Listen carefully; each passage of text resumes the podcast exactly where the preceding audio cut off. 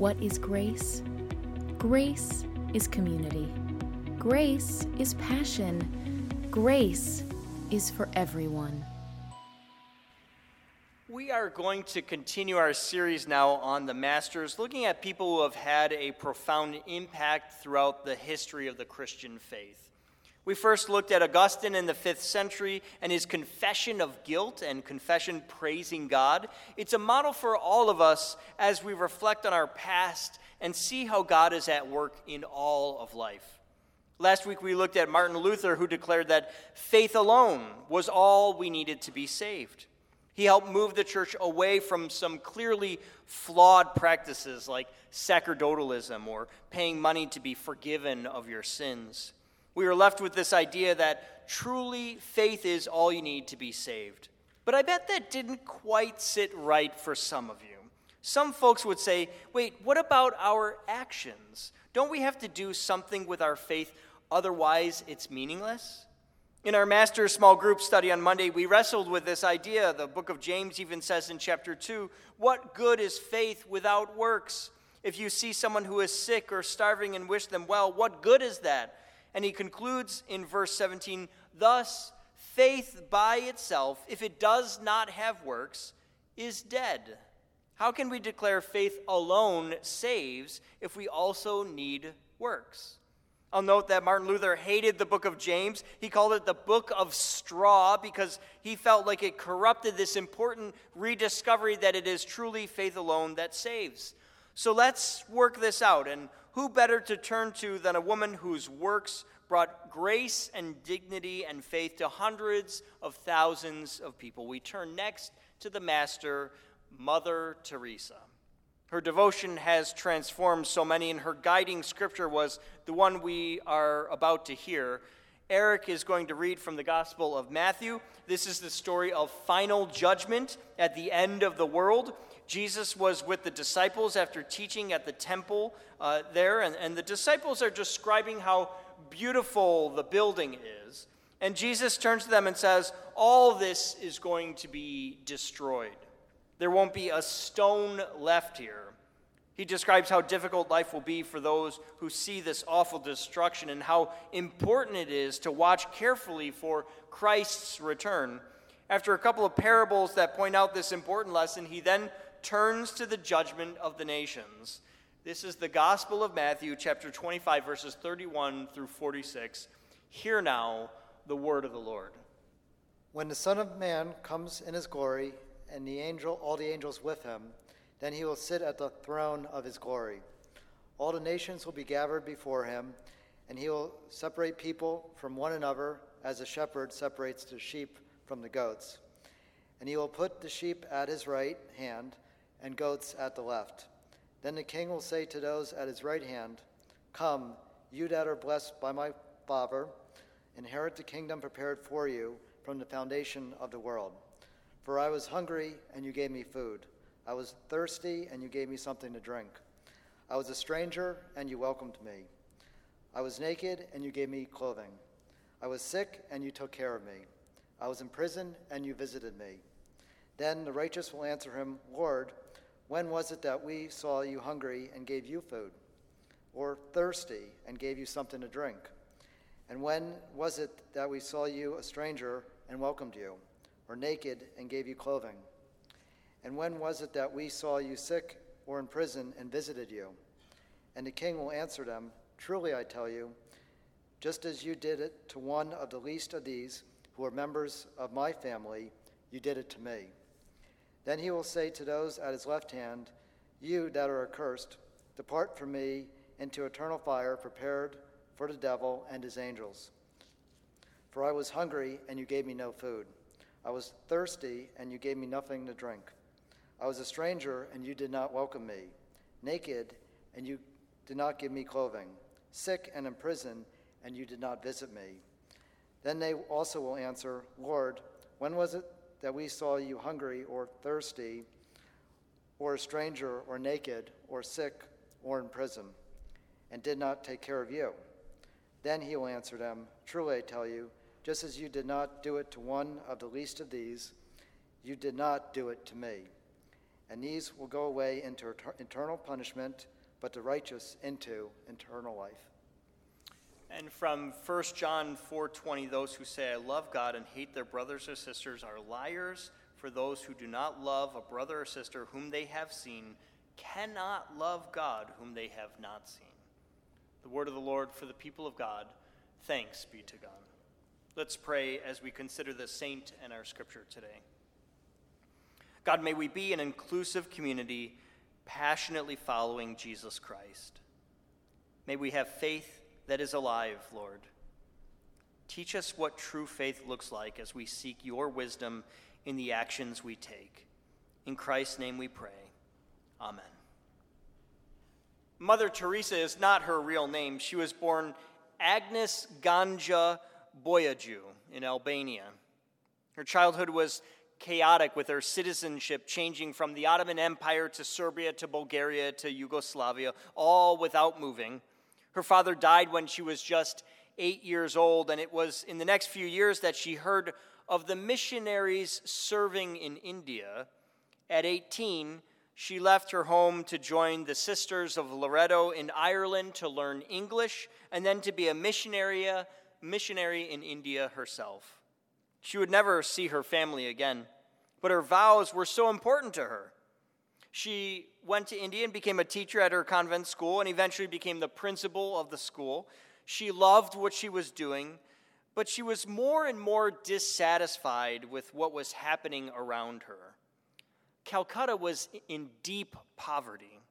Muslims and Hindus were in conflict, and one particular day, known as Direct Action Day, led to the Calcutta cuttings, uh, killings in 1946, leaving 4,000 people dead. Just a few weeks later, she was on a train to Darjeeling, where she was ordered to go for rest and recovery after nearly working herself sick. On her way to the retreat center in the Himalayas, she heard a call from God that she was to go back to Calcutta, go into the streets, and minister to the poorest of the poor. She heard God say, Come carry me into the holes of the poor. Come be my light. By 1948, she had left the order of nuns she was a part of and with her permission, with their permission began ministering in the streets. Her goal was to help them live their lives with dignity and so encounter God's infinite love and having come to know Him, to love and serve Him in return. This was her second calling. The first was into her vows of justice and peace with the Loreto sisters. Now, on her own, they were vows of chastity, poverty, obedience, and free service to the poorest of the poor. She took a basic medical course so she could offer physical relief for those in pain. After a few months of work on the streets of Calcutta, she found a building to be the headquarters for her missionaries of charity. This lasted just a short time, though, in this building because dozens and dozens of young women joined her, and she needed more space for all the people that were joining. It was a tough first year, though. She had no income. She had to beg for food and supplies. In her loneliness and struggles, she wanted to return to her old convent where things were safe and secure, but she did her best. Anyone in need was welcome with no regard for race or religion. She worked with local government officials to turn an abandoned temple into a hospice center. There, the Quran was read to Muslims, the water from the Ganges was given to Hindus, and Catholics received last rites. As more hospice centers, orphanages, and leper houses opened, more women joined and donations began to pour in. By the 1960s, they expanded to other countries. In 1982, during a war between Israel and Lebanon, 37 children were trapped in a hospital. They eventually agreed to a ceasefire so that Mother Teresa herself could be escorted into the hospital to rescue the children. She would go on to win the Nobel Peace Prize, and in her speech, she shared the reason she did all that work. It was not for riches or fame. She said that it was because at our hour of death, we would be judged on what we have been to the poor, to the hungry, and the homeless.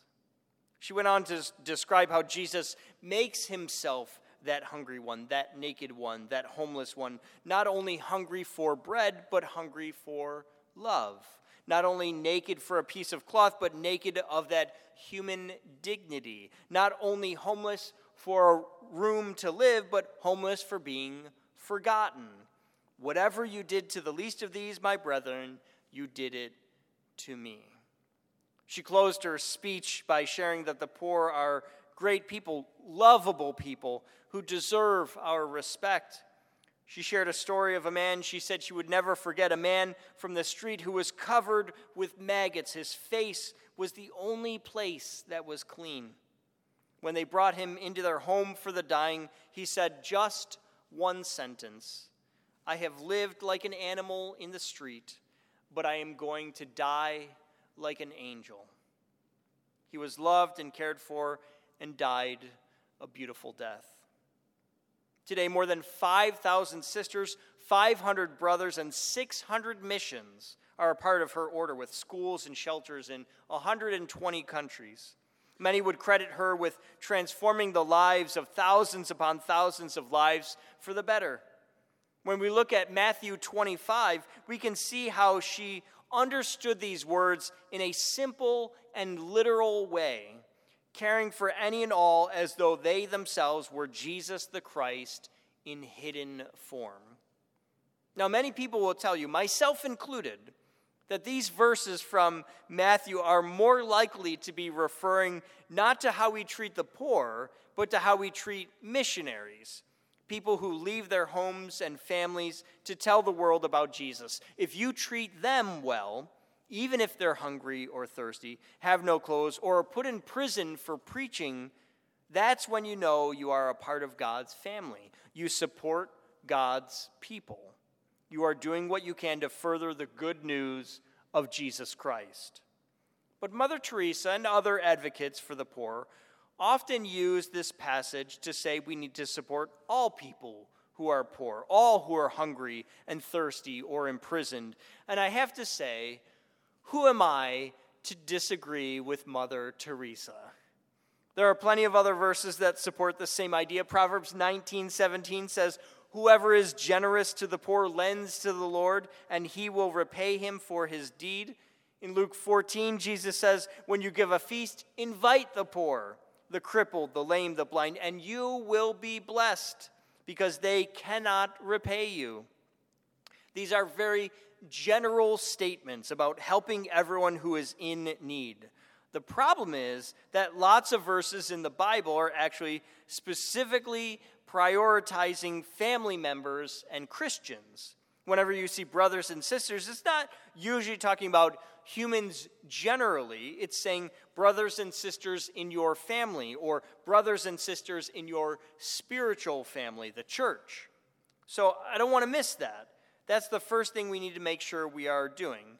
But Mother Teresa obviously felt called to help all those who were poor or suffering.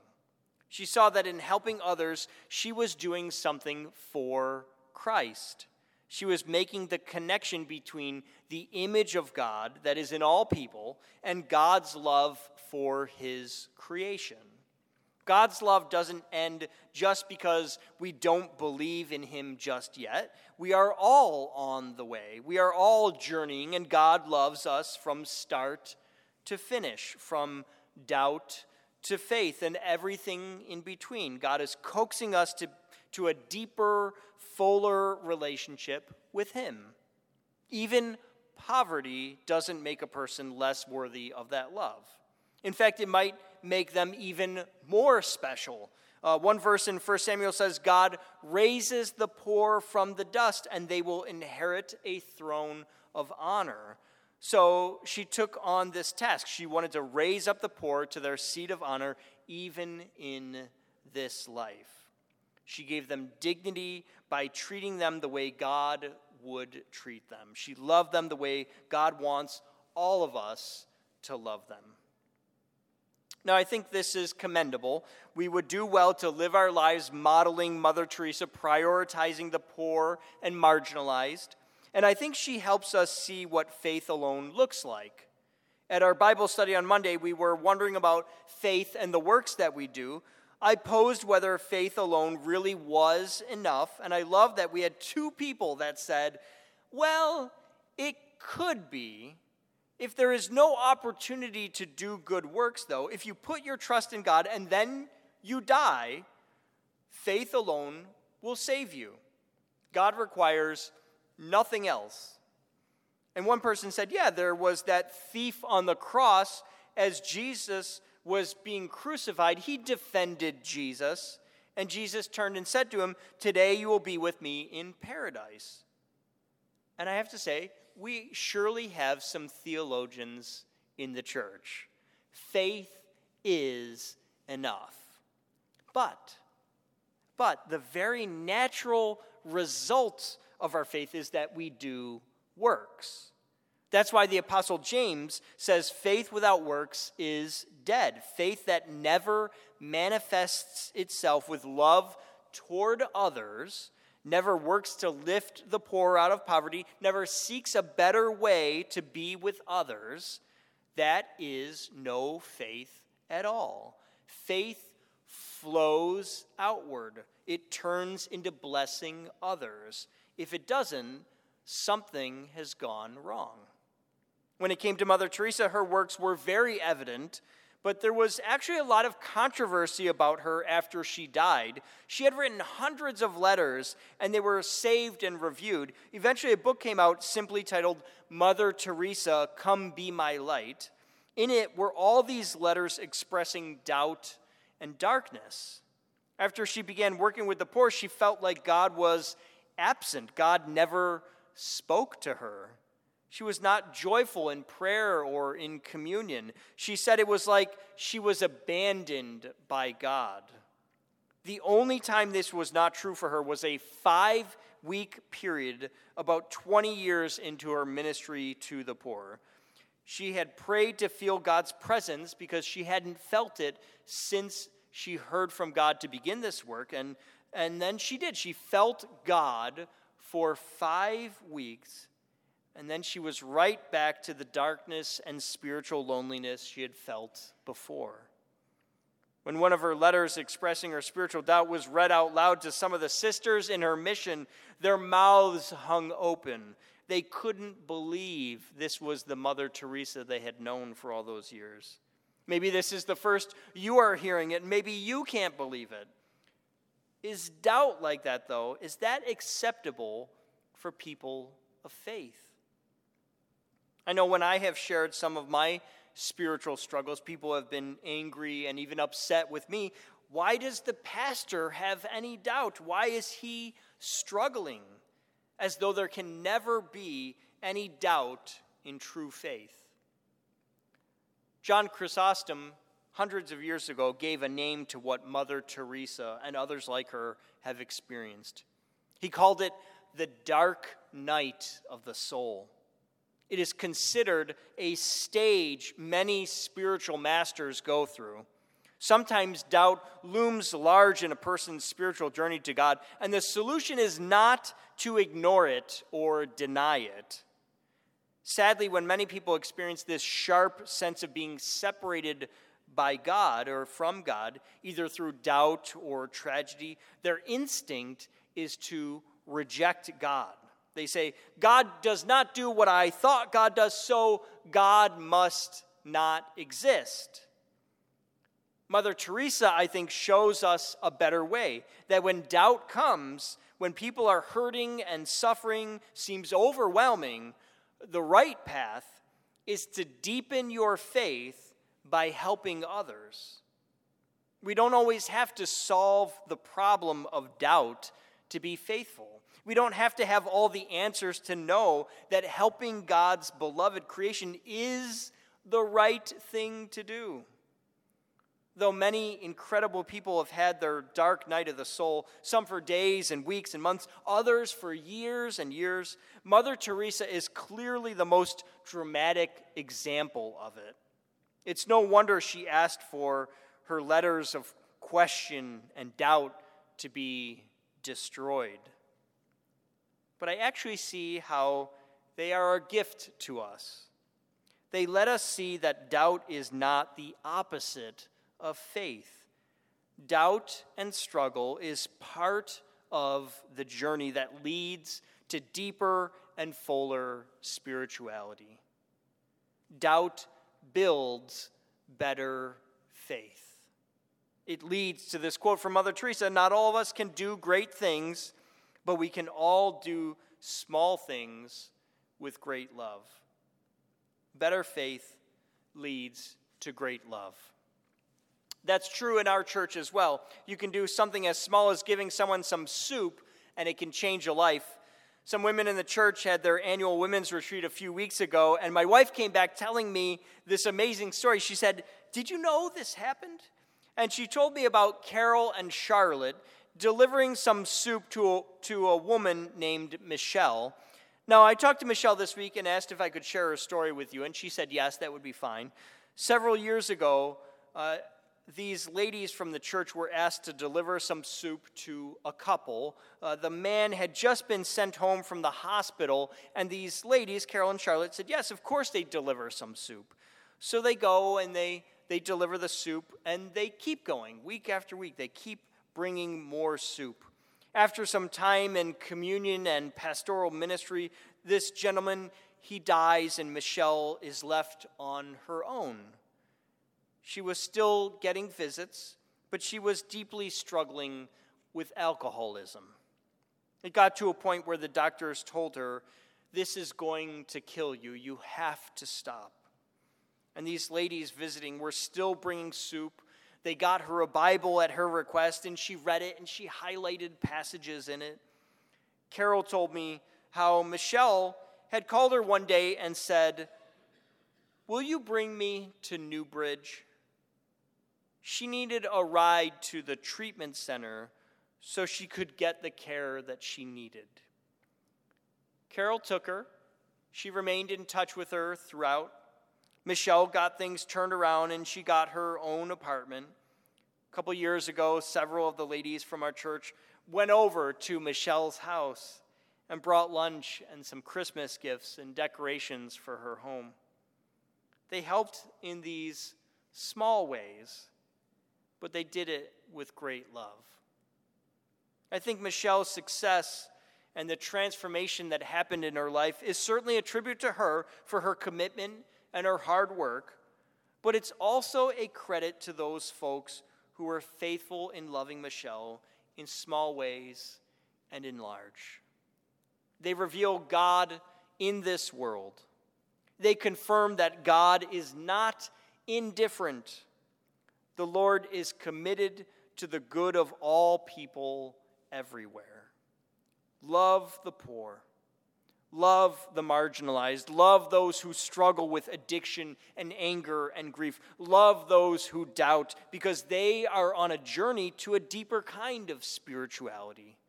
And we need their wisdom and insight in the church. Let me close with a simple quote once more from Mother Teresa who was canonized as a saint in 2016. She said, I have found the paradox that if you love until it hurts, there can be no more hurt, only more love.